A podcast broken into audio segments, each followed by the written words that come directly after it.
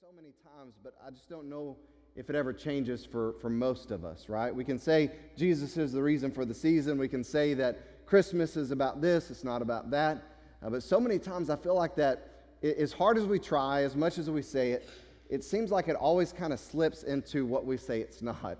And so um, while we get some time off, some of us do, um, I think a lot of people do, it's not about time off. Uh, you know, people think, well, I'm looking forward to Christmas break. It's not about that. And while we get together with family, and, and again, I believe that's part of the equation, I believe that's an important part. Uh, it, that's not what, about, what Christmas is about. Uh, while we give and we get, get gifts, I think that's also part of the equation, not necessarily uh, what we think of as far as getting and giving gifts.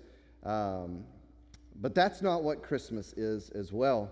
And so I, I want to make sure that we don't miss the moment uh, we are, you know, doing this study on the end, and we're talking about uh, what things look like and, and these, these truths about the end times. And I, I, think this year in 2022, it's important for us to not miss the moment, uh, especially as we're entering into this Christmas season and what we should be celebrating. And of course, what is not necessarily uh, as potent or, or as pertinent as who we're celebrating. Of course, that's Jesus Christ. I think we should celebrate, of course, Christ every day all season, every season should be a celebra- celebration of his coming to this earth to die for our sins. But this season, we set it aside. This season is very important. It's not for Santa and gifts, it's not for decoration and lights, it's for Jesus. He's the center around which everything we do all year long, and especially at Christmas, should revolve around. He is it. He should be the focus time with Him, time with His people, worship, celebration. That's what Christmas should be about. Christmas is Christ's time. Many of you know how we get the name Christmas. Um, I'll give you a little bit of history. Uh, it comes from Christ's Mass. Um, you might not have known that, but that's where the word comes from. Christmas is traditionally celebrated, as we know, uh, in the West on December 25th. Uh, this date was likely determined by the mid to late 4th century. Uh, some groups followed the older Julian calendar, and they observed the holiday on December 25th of that calendar, which also corresponds with January 7th of the Gregorian calendar. By the late 4th century, history tells us that Christians had started to surface, uh, Christmas, I'm sorry, had it started to surface as a holiday in its own right, even though its early stages, it was probably more of a prelude to the more established celebration of Epiphany. Some of you know what Epiphany is. We'll talk about that in just a minute. But these holidays remain linked in both Eastern and Western traditions, with the Christmas season still ushering in Epiphany. Beginning in the 9th century, however, possibly as a result of the coronation of Emperor Charlemagne on Christmas Day in AD 800, Celebration of Christmas became a more prominent and distinguished and more public affair in the West. Much of what has today become common Christmas imagery, like Santa Claus and Christmas trees and decorations like that, originated in the early modern era, with some traditions emerging as late as the 19th century. Here's a fun fact again about Epiphany it's a festi- festival that originated in the Eastern Church where it at first included a commemoration of Christ's birth. In Rome, though, by 354, Christ's birth was being celebrated on December 35th. Later in the fourth century, when uh, the church in Rome began celebrating Epiphany on January 6th, it was in the Western church that the festival, primarily commemorating the visit by the Magi to the infant Jesus, which is seen as evidence that Christ, the Jewish Messiah, came also for the salvation of the Gentiles. And it was in the East that it primarily commemorates the baptism of Jesus and celebrates the revelation that the incarnate Christ was both fully God and fully man. Now, the, back in the West, the evening preceding Epiphany, here's the fun fact, is called the 12th night. The time between December 25th and January 6th is known as the 12 days of Christmas.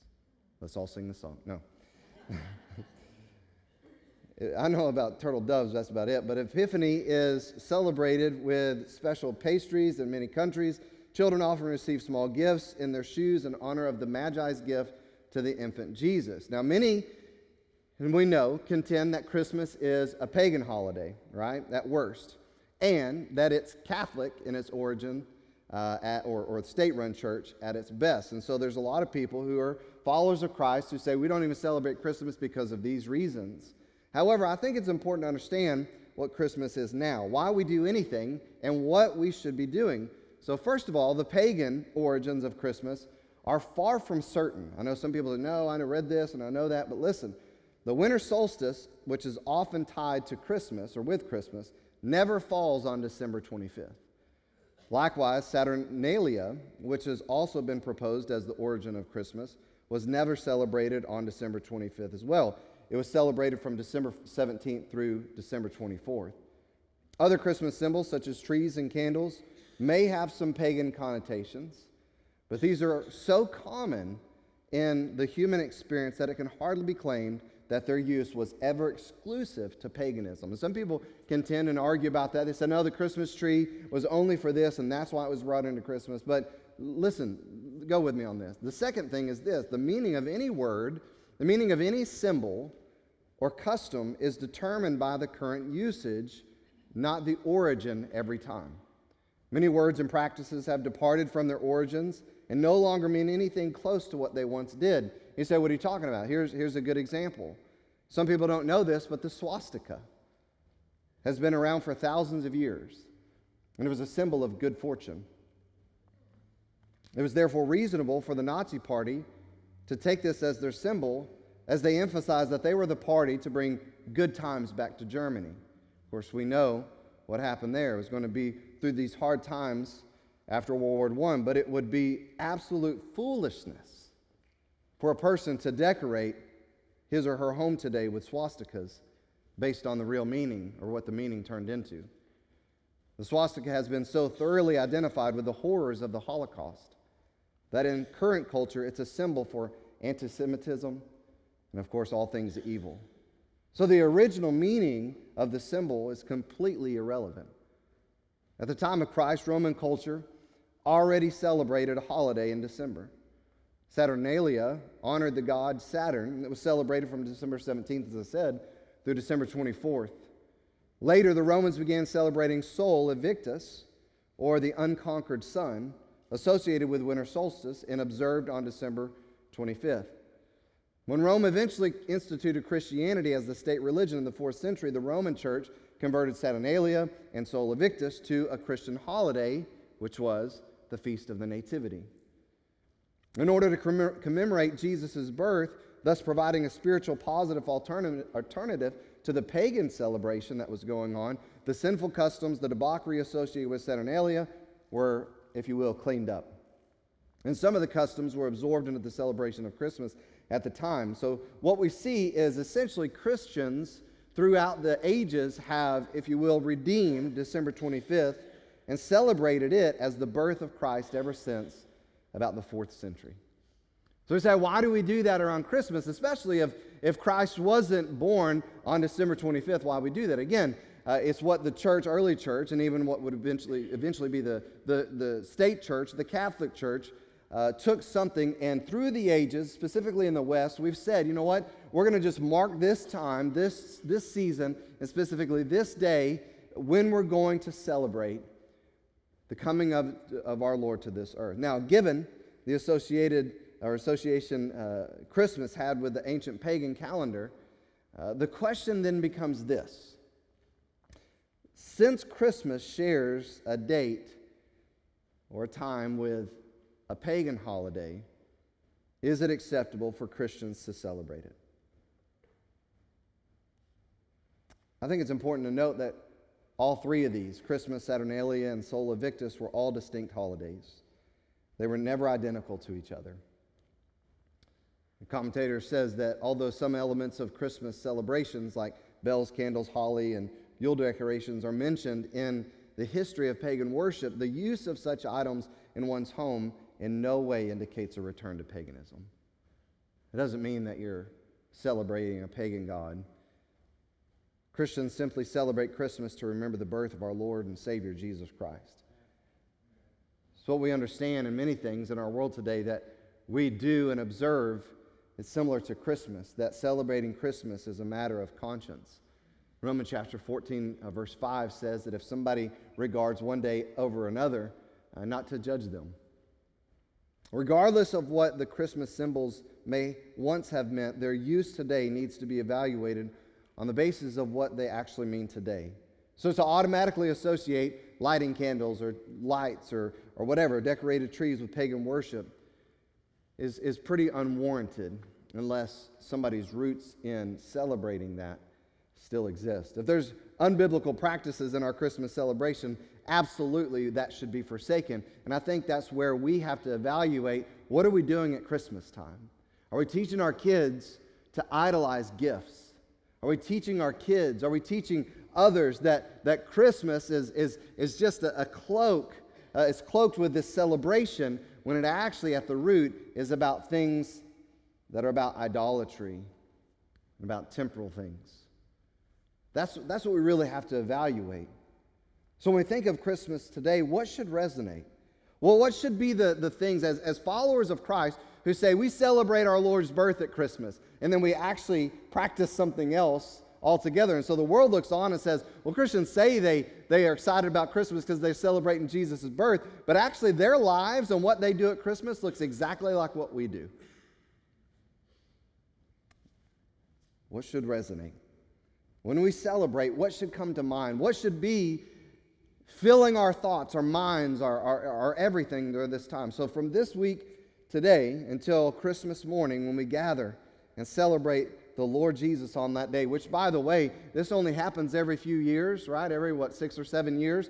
We actually are having Christmas Day on the day that we gather as the people of God to worship. Uh, I hope that we're not gathering to, to, to worship presents but that we gather to worship the King. Because it's supposed to, be, supposed to be about Him. Remember, it's not about idolatry and things like that or material things. Again, all those things are nice and all those things are, are, are, are neat to be a part of it. But man, on Christmas Day, what an amazing opportunity to gather as the children of God to worship Him in celebration of the fact that He loved us to come to this earth and die for us. I hope that you're here we look at all these things, what should resonate, what should come to mind, why why we do what we do, I believe that Christmas should teach us a few things, and it should remind us of, of, of, a few things. The first thing I think that it should teach us and remind us of when we come to this time of year and we celebrate our Lord's birth, the, one of the first things I think that should fill our hearts, fill our minds, and should exude in our lives is joy. And so the first message this morning is on joy. Luke chapter 2, verse 1. Now, in those days, a decree went out from Caesar Augustus that a census be taken of all the inhabited earth. This was the first census taken while Quirinius was governor of Syria. And everyone was on his way to register for this census, each to his own city. Joseph also went up from Galilee, from the city of Nazareth, to Judea, in the city of David, which is called Bethlehem, because he was of the house and family of David, in order to register along with Mary, who was engaged to him and was, uh, and was with child. While they were there, the days were completed for her to give birth. And she gave birth to her firstborn son. She wrapped him in, in, in cloths laid him in a manger because there's no room for them in the inn. In the same region, there were some shepherds staying out in the fields and keeping watch over their flock by night. Angel of the Lord suddenly stood before them, and the glory of the Lord shone around them, and they were terribly frightened. The angel said to them, Do not be afraid, for behold, listen to what he says I bring you good news of great joy, which will be for all people. For today in the city of David there's been born to you born for you a savior who is Christ the Lord. This will be a sign for you. You'll find a baby wrapped in cloths and lying in a manger and suddenly there appeared with the angel a multitude of heavenly hosts praising God and saying glory to God in the highest and on earth peace among men with whom he is pleased. You can imagine under Roman rule a tax, a census, that it was dark days that the Jews were living in. You can imagine that it wasn't ideal uh, to know that this, these, these governors and these kings, and, and we know that uh, we'll eventually talk about what Herod did. Many of you already know what, what Herod did when he found out that um, Jesus, the Messiah, was born. But the Messiah at this time was thought to deliver, right? This is what their mindset was. As I've seen before, the Jews thought it wasn't just to, to deliver them from their sins, they thought that he was coming to deliver them from Roman rule. So again, they were living in this time, and, and, and you and I can't, I don't, I think we can necessarily associate with what it would be like to be under Roman rule. Maybe it's a little like that now, I'm, I'm sorry. But um, they, they, uh, there is, there's this idea uh, that they were completely oppressed and they were looking for the Messiah to deliver them. They, we know, of course, even the disciples of Jesus himself would be confused on this point. So maybe even their perspective was off a little, maybe not, but regardless, their circumstance was begging for good news. The, the, circumstance that, that these shepherds were sitting in, in their fields and, and, and they were living in, they were, they were begging for good news. They needed something to come along and say, hey, guess what? You have reason to celebrate. Again, their condition as a nation was desperate for encouragement. You know, we can maybe associate a little bit. But God not only delivered the good news, which is the gospel, which is what the angel said, euangelizo, the, the, the Greek word is, that's the, the word for good news, gospel. But they said they were bringing good news that produced great joy, that would be for all people. That's the good news. That's what happens when the good, good news is received, what it brings. The shepherds could have rejected the good news. They could have said, Listen, we know that you're the angel of the Lord. We know that you're telling us these things, but we don't really have time for it. We've got other things to tend to. We've got our sheep, we've got our fields, we've got our business, we've got all these things to do. They could have rejected the good news and not experienced the great joy that was associated with it. Others who heard could have. And we know, again, they did. Those who rejected the good news would have and did miss the great joy that was associated with it. It's the same exact thing that happens today. There are people that hear the good news, they, they, they, they, they like what it sounds like, but they don't receive it. And so they miss the great joy that God so loved the world that he gave his one and only Son. That whosoever would trust in, trust in him would not suffer eternally in the lake of fire, but have eternal life. Point number one is this that joy is the product of the gospel. Those shepherds that, that day, when, when the angel came and proclaimed the good news that the Messiah had come, they received that good news and it produced great joy in their life. And that's exactly what the gospel still does today. The difference is whether, as I said a while ago, someone receives it or not. Not only did they receive it joyfully, they say, Well, I, I, I heard the gospel. I know somebody heard the gospel, but today they're not following Jesus. Listen, there's a difference between hearing and, and, and, and responding joyfully to the gospel and hearing and truly receiving the gospel. So, how do, how do you know if someone's done that? How do you know if someone's heard the gospel and, and, and has truly received it? Is, is joy one of those things? Absolutely. Joy, the joy of the Lord, is absolutely one of the products that comes from res- truly receiving the gospel. Because the Bible tells us that if we truly receive the gospel, that there's fruit that's demonstrated in our life. Luke chapter 8 says this in verse 4 when a large crowd was coming together and those from the various cities were journeying with him, he spoke by way of a parable. He said that the sower went, to, went out to sow his seed, and as he sowed, some fell beside the road, and it was trampled underfoot, and the birds of the air ate it up. The other seed fell on rocky soil, and as soon as it grew up, it withered away because it had no moisture. Other seed fell among thorns. The thorns grew up with it and choked it out. The other seed fell among good soil, and it grew up and produced, there it is, produced a crop a hundred times as great. And he said these things, he, he, he would call out, He who has ears to hear, let him hear. The Bible says the disciples began questioning him as to what this parable meant. And he said, To you it's been granted to know the mysteries of the kingdom of God, but to the rest it's in parables, so that seeing they may not see, and hearing they may not understand, as the prophet said. He explained this is the parable. The seed is the word of God. Those beside the road are those who have heard. Then the devil comes along and takes away the word from their hearts, so they will not believe and be saved. Those on a rocky soil are those that when they hear, listen to what it says, they receive the word with joy. That's good news. I don't want to go to hell. I want to go to heaven. hey, I would like to just pray that prayer. But they have no firm root. They believe for a while, and in time, temptation. In a time of temptation, fall away.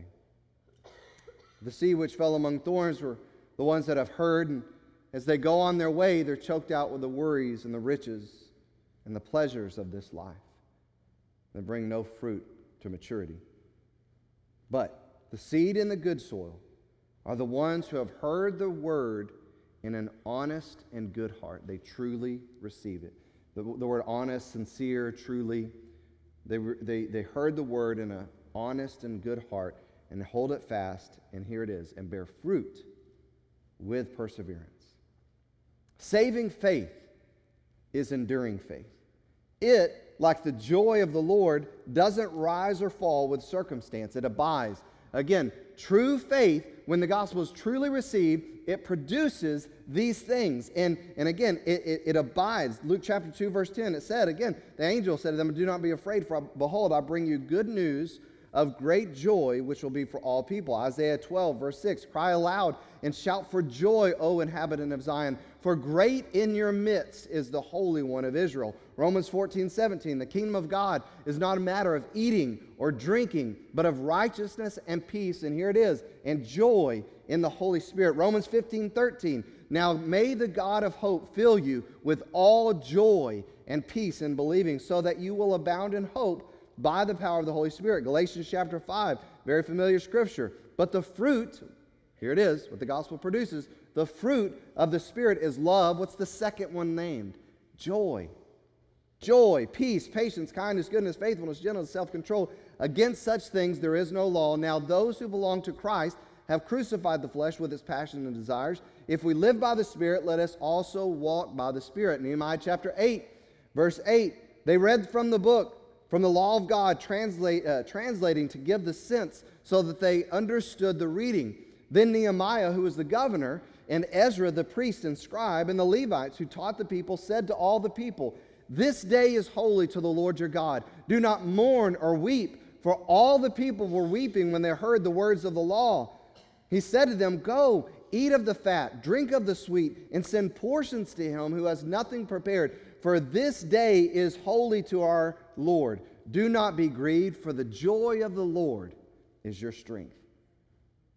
John chapter 17, in Jesus' prayer to the Father for us, he said this in verse 13 But now I come to you, Father, these things I speak in the world, so that they, us, the followers of Christ, may have joy, my joy. Listen to that again. So that they may have my joy made full in themselves.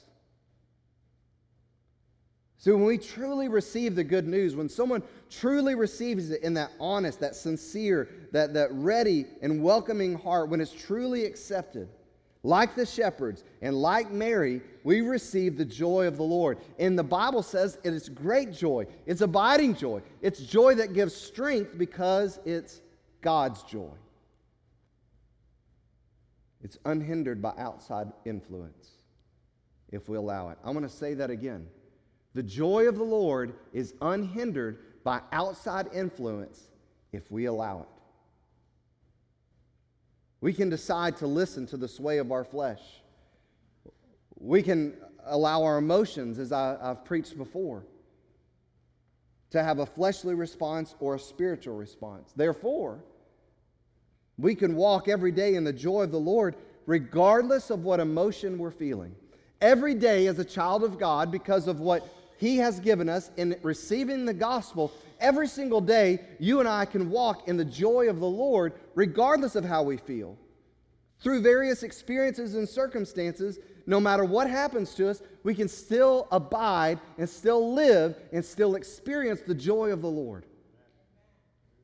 Psalm chapter 30, verse 5 For his anger is but for a moment, and his favor is for a lifetime. Weeping may tarry for the night. We're going to have emotions but joy comes with the morning.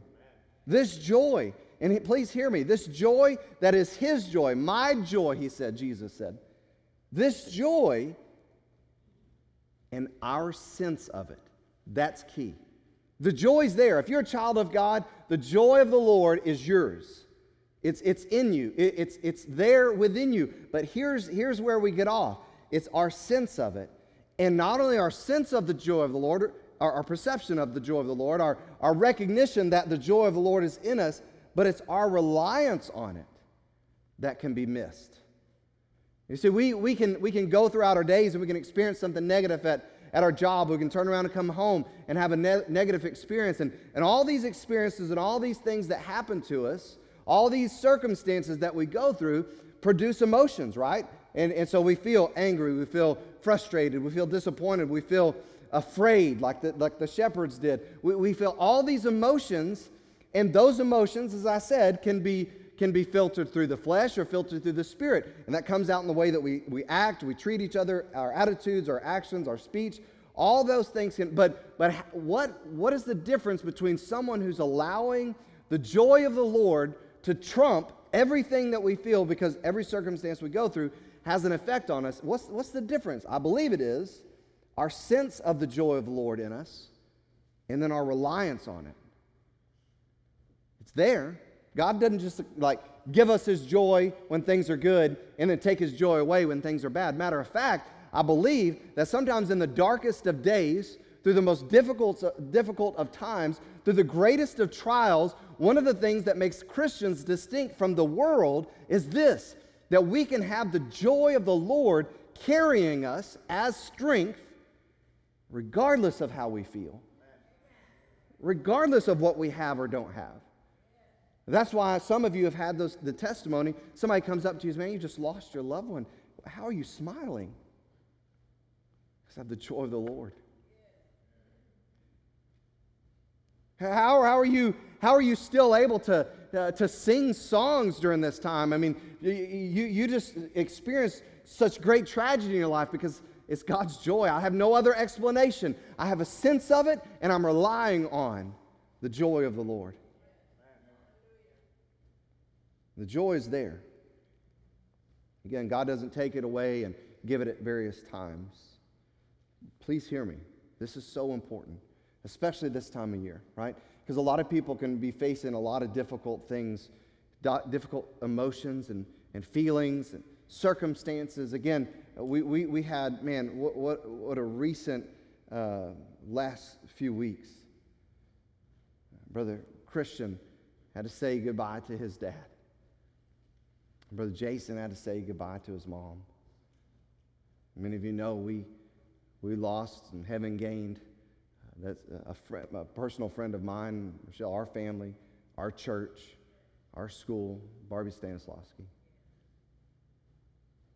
Man, how, how, can, how can someone go through these days and, and celebrate Christmas when so much, you know, hurt and loss and sorrow, and, and some of you in this room have lost great people in your lives, spouses, kids, parents, you know, brothers, sisters, uh, loved ones, you, you've, you've gone through that great loss, and, and sometimes the holidays can be some of the darkest times, but I'm telling you, it's something that you and I can have during this season that only comes from the Lord, and that's the joy of the Lord.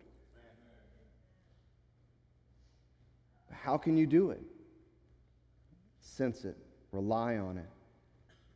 A lot of times we're just not in tune with it. And because we're not in tune with the joy of the Lord, we're not relying on it. We're not abiding in the joy of the Lord, and therefore we're not operating in the joy of the Lord. So, yeah, but this is what my kids are going through. Listen, you can still have the joy of the Lord. It doesn't mean that you ignore the circumstances or you ignore the real emotions that you're feeling because that's what circumstances do to us. They affect our emotions. We're talking about a fruit of the Spirit that abides. This all leads to our second point. First, again, the good news, when truly received, produces joy, the joy of the Lord. Not the joy that the world gives, but the joy of the Lord. But number two, this joy does supersede all emotions. It, it, supersedes all emotions. It can and it should. You say, about all I feel right now, all I can see right now is heaviness. All I know in my life right now is hurt and darkness and loss and disappointment, and frustration, and worry and anxiety and, and fear. And, and I have all these things, and that's all, that's all I have right now. Remember, the shepherds felt great fear. That's emotion. It says they were terribly afraid. Again, I've shared this before in messages that I've preached.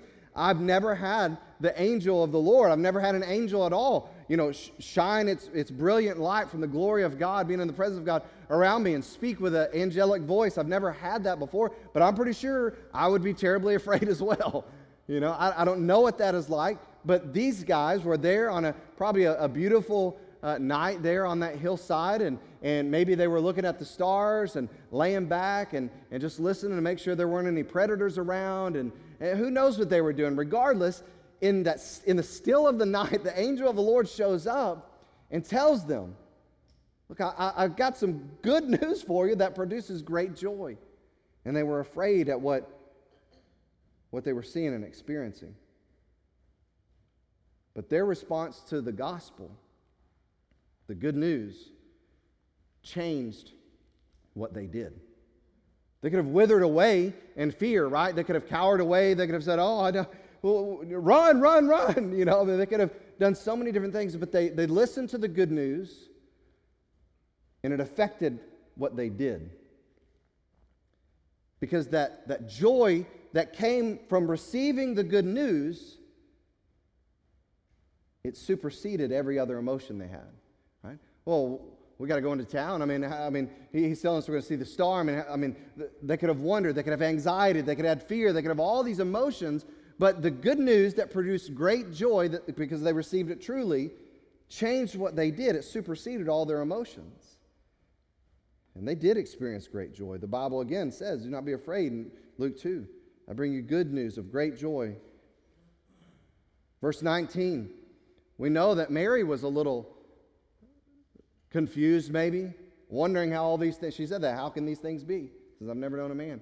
There were, there were a lot of questions that she had. Of course, this was at the end of the, the term, but she faced uncertain uh, thoughts and feelings. She had anxiety. So did Joseph. I'm going to put her away privately. I don't want to embarrass her. I don't want to be made a, you know, my name to be ruined from here on out.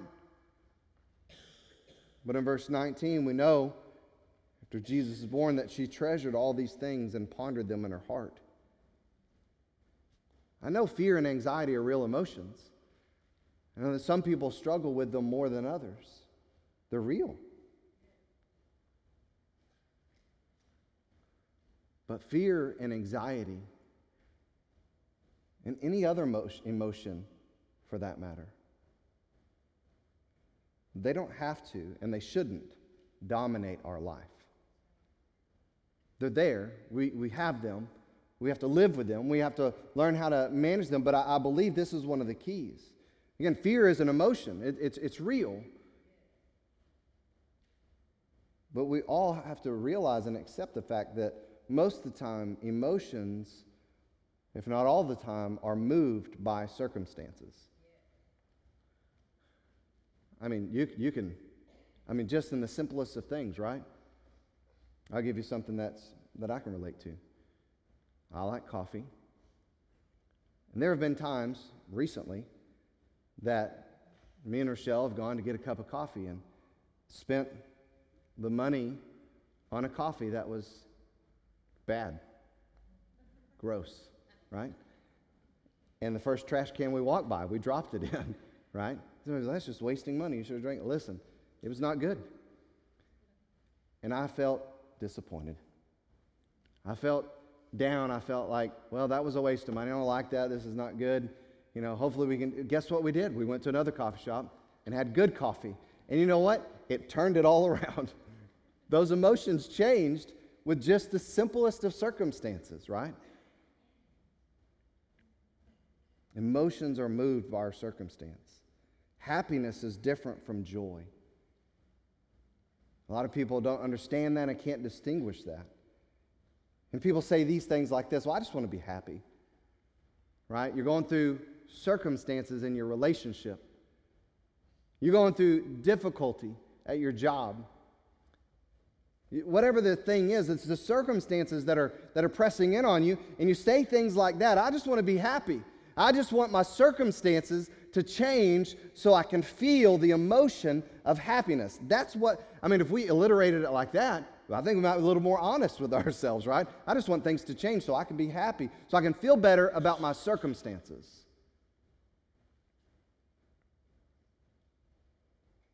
But happiness depends on happenstance. Emotions are dependent upon circumstance, and specifically happiness is dependent upon happenstance. Was that? It's what does or doesn't happen to you. What's happening to me, what happened to me, what is going to happen to me. Happiness depends on happenstance. But joy abides because it's from the Lord and it's our strength. Now, these receive the good news about the Messiah. Again, the shepherds, Mary, and it produced what God sent the angels to tell that it would produce. Of course, that's great joy. I don't know if you've ever experienced that before. Uh, I know I have. I know many of you have shared with me, and I've seen it in your life. Again, things that I, I mentioned the loss of a loved one, somebody so near and dear to you, and yet you're still here and you're still singing, maybe with tears in your eyes because your emotions are real, but you're singing with joy in your heart to the Lord and praising Him, even in the midst of great loss. There's been other experiences where I've seen and experienced and seen people feeling the joy and expressing the joy of the Lord, even though their emotions, their, their circumstances, their, their, their, the happenstance in their life is all affecting their emotions. They still have the joy of the Lord. See, there can be joy when there's closed doors. You say, Man, I've been waiting for this door to open. I've been waiting for this to change. I've been waiting for this to be different in my life but you can still have the joy of the Lord when there's still closed doors. You can still have joy when there's dark skies. And every day you get up and every day you leave your house, you feel like you're walking into the darkness. You, are depressed, you're down, you're discouraged, or whatever. You're feeling lonely and alone, whatever the case may be. All these feelings are in your life, but you can still have joy when there's dark skies. It's still real. You can have joy when there's threats. Right? There were threats, and there would be direct threats to Mary and Joseph and Jesus. There, there's threats in our world today, right? There's threats. I, uh, we were sitting on the couch the other night. I think the girls were at Friday Night Live, and I was reading an article, and it just kind of sunk. My, my heart just kind of sunk. I, I, mentioned something recently in, in, one of our services.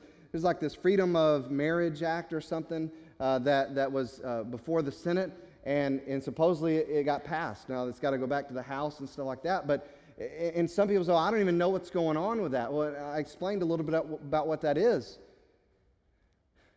There's a threat to religious liberty in it, a serious threat. Some people don't know what that is. And so there were some conservative senators who tried to write in some, um, some amendments or their, their, uh, their, their uh, comments or their, uh, yeah, I guess amendments to the, to the bill so that it would go overboard in protecting the religious rights of organizations and individuals. And it passed. And they are, I hadn't read today, but I think as early as this week, the House may vote on it. We live in a country where, as I've said even from this pulpit, that it may start becoming a little more hostile against Christians. We've never experienced that before. We don't know what that looks like. And I've said this before I believe that it'll come legislatively first. But even if those threats come, hey, Trinity Baptist we're going to take your 501c3 away if you don't stop saying that it's a sin for a man and a man to be married. Take it away. Burn it. I don't even care. We're not going to stop preaching the truth. Hey, you, this is what's going to happen to you if you don't stop saying this in scripture. Guess what? Then that's going to happen to us because we have a calling that's higher than anything in this world. And, and I, take, I take this very seriously. I'm going to stand before Almighty God one day for what I said that to people. And I take that extremely seriously. So I will preach this until my dying day, literally. But this, this is something that we have to understand that joy still exists when there's threats. I've mentioned reading the, the, the Foxe's Book of Martyrs. If you've never read that, you should read that before. There are men and women who have literally been tied, after they've been beaten, after they've been thrown in with beasts, they've been tied to stakes in the middle of arena with, foot, with, with wood all around them, and they were, they were told to, to, to recant their faith in Jesus, and if they didn't, they were going to burn by fire. And they didn't recant their faith in Jesus, and they, they, they, they're on that stake were encouraging other believers to hold fast to their faith, and they would sing songs to the Lord while they were being burned alive. How? The joy of the Lord that exists regardless of what's happening to us. Joy when you don't know what the day looks like ahead. Joy when the sickness is still there and will not go away. Joy in every trial. Joy in the Lord is real. Acts 5:41 they when they left the presence of the council rejoicing that they were counted worthy to suffer dishonor for his name. We went through this when we studied the church. They were told, don't, don't do this, quit preaching the name of Jesus, and they said that we'd rather suffer. should we listen to man or God? James chapter 1, you know the verse, consider it all joy, my brethren, when you encounter various trials. Philippians 4 4, rejoice in the Lord always. Not when you're happy, not when circumstances are good, not when you got enough money to buy presents, not when you got enough money to pay bills, not when gas is low. Rejoice in the Lord always. When, when, when they're threatening you, when, when, when things look bad, when you have no money, when you can't do the things you want to do, when, they, when the sickness still remains, rejoice in the Lord always. But it all does go back to this how you receive the good news.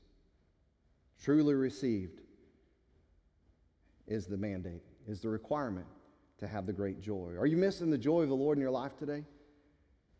It's either number one, because you didn't truly receive the gospel, or number two, you're focusing on your circumstances.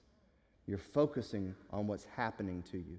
Therefore, you're relying on your emotions every day in your marriage, at your job, with your health. You're relying on outside circumstances versus a gift that God has given to you that abides, that exists, that is accessible every single day, regardless of what you're going through. But we've got to choose it. Back in Nehemiah, and I'm almost done. You, you saw that they were weeping because they heard God's word read. In this, the joy of the Lord, more specifically, our perception, our sense, and our focus on this joy becomes heightened with the Word of God. See, oftentimes I believe the, the real difference between the true believer who gets through anguish and trial with real raw emotions. You just lost your loved one and you're, you're broken, you're, you're hurt. Those are real emotions. You, you, you have that. Your, your, your job was just lost and you don't know how you're going to pay the bills. You're, you're a little worried. You, those are real emotions. The difference between the true believer who has those things and yet is carried by the joy of the Lord and the true believer who seems to cave under the weight of trial, who seems to, to cave under the weight of their sorrow, who seems to cave under the weight of their worry, who seems to cave under the weight of the emotions that come through their circumstances. The difference between those two, I believe, is whether you're being fully immersed in the Word of God or not. Hey, if you're a believer here this morning, you're saying, man, I'm struggling with my circumstances, and I, I feel like the joy of the Lord is something that I randomly experience, if ever. What were the shepherds responding to? And what was Mary responding to? God's word. That, that's, what they, that's what they responded to. The word from God. God's word received and abiding and activated. Bible says Mary pondered these things, the word and the works of God. Let me ask you again. Christian, are you struggling with emotions? Are you struggling with feelings? And, and are they getting the victory in your life instead of the joy of the Lord? Are you worried about what's going to happen tomorrow? Versus resting in the Lord and experiencing His joy? I, am challenging you this morning. Ponder the word and the works of the Lord. This Christmas, we have an opportunity. In spite of the darkness, in spite of the struggle, in spite of the trials that many of us are going through, the loss, we have an opportunity to remember the joy of the Lord. to remember that Christmas teaches us that no matter how bad the world is, no matter how much oppression is in our life, no matter how dark our circumstance or uncertain our future is, like Mary's and Joseph's was,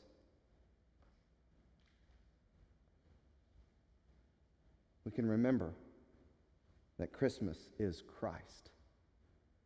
The gospel received gives us joy that supersedes all. So the parent question is this Have you truly received the gospel? I'm not saying have you prayed a prayer. I'm not saying if do you show up for church every week. I'm not saying that do you, do you believe what the gospel is. I'm saying have you truly received it? And therefore, the fruit of the Spirit exists in your life. Because that's the truth. The Spirit will produce fruit through our sincere obedience and fellowship with the Lord. And if you have, if you've received that, if you're a child of God sitting in a seat this morning, you know without a doubt that you have received the gospel with, joy, with, with, with sincerity, that the Spirit of the Lord lives in you and the fruit of the Spirit is there, then the question is this Are you on a daily basis immersing yourself in the Word of God? Are you pondering the Word and the works of God so that the joy of the Lord supersedes every emotion? I'm not asking if you're reading a devotion. I'm not asking you if you're reading the verse of the day. I'm not asking you if you're doing your token Bible study. I'm saying, are you spending time abiding in the Lord's Word and allowing the Lord's Word to abide in you? That's how you're going to access the joy of the Lord, regardless of the circumstance. So many people want, want, the joy of the Lord. I just want to be happy. The wrong, say, saying the wrong thing. Happiness is going to change with happenstance. What we should be saying, I just want to operate in the joy of the Lord. How do I do that? You better be in God's Word. You better be relying on God's Word and responding to God's Word. It's not going to come any other way. We want a quick fix in our life. We, we want to want to listen to a podcast and then everything change in our life. No, it's, com- it's coming from a discipline of daily devoting yourself to God's Word. And you'll find, man, somehow I have joy. I'm able to smile and sing songs to God regardless of what my emotions are doing. But if you haven't received the gospel in truth, maybe you've been like King Herod, who was threatened by the gospel and wanted Jesus out of the picture because it imposed on him being on the throne, then I urge you today to surrender your life. Don't wait. Time is short. You've been in control your whole life.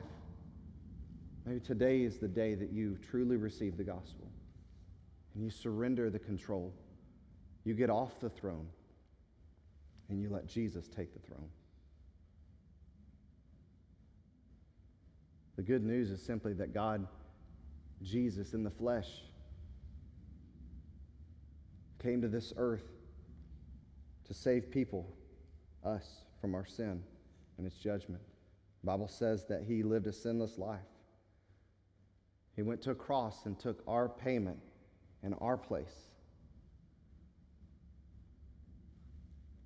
so that we would be spared the eternal wrath of God in the lake of fire. He rose from the grave on the third day not only defeating sin on the cross, our sin on the cross, but he rose from the grave and defeated death in the grave.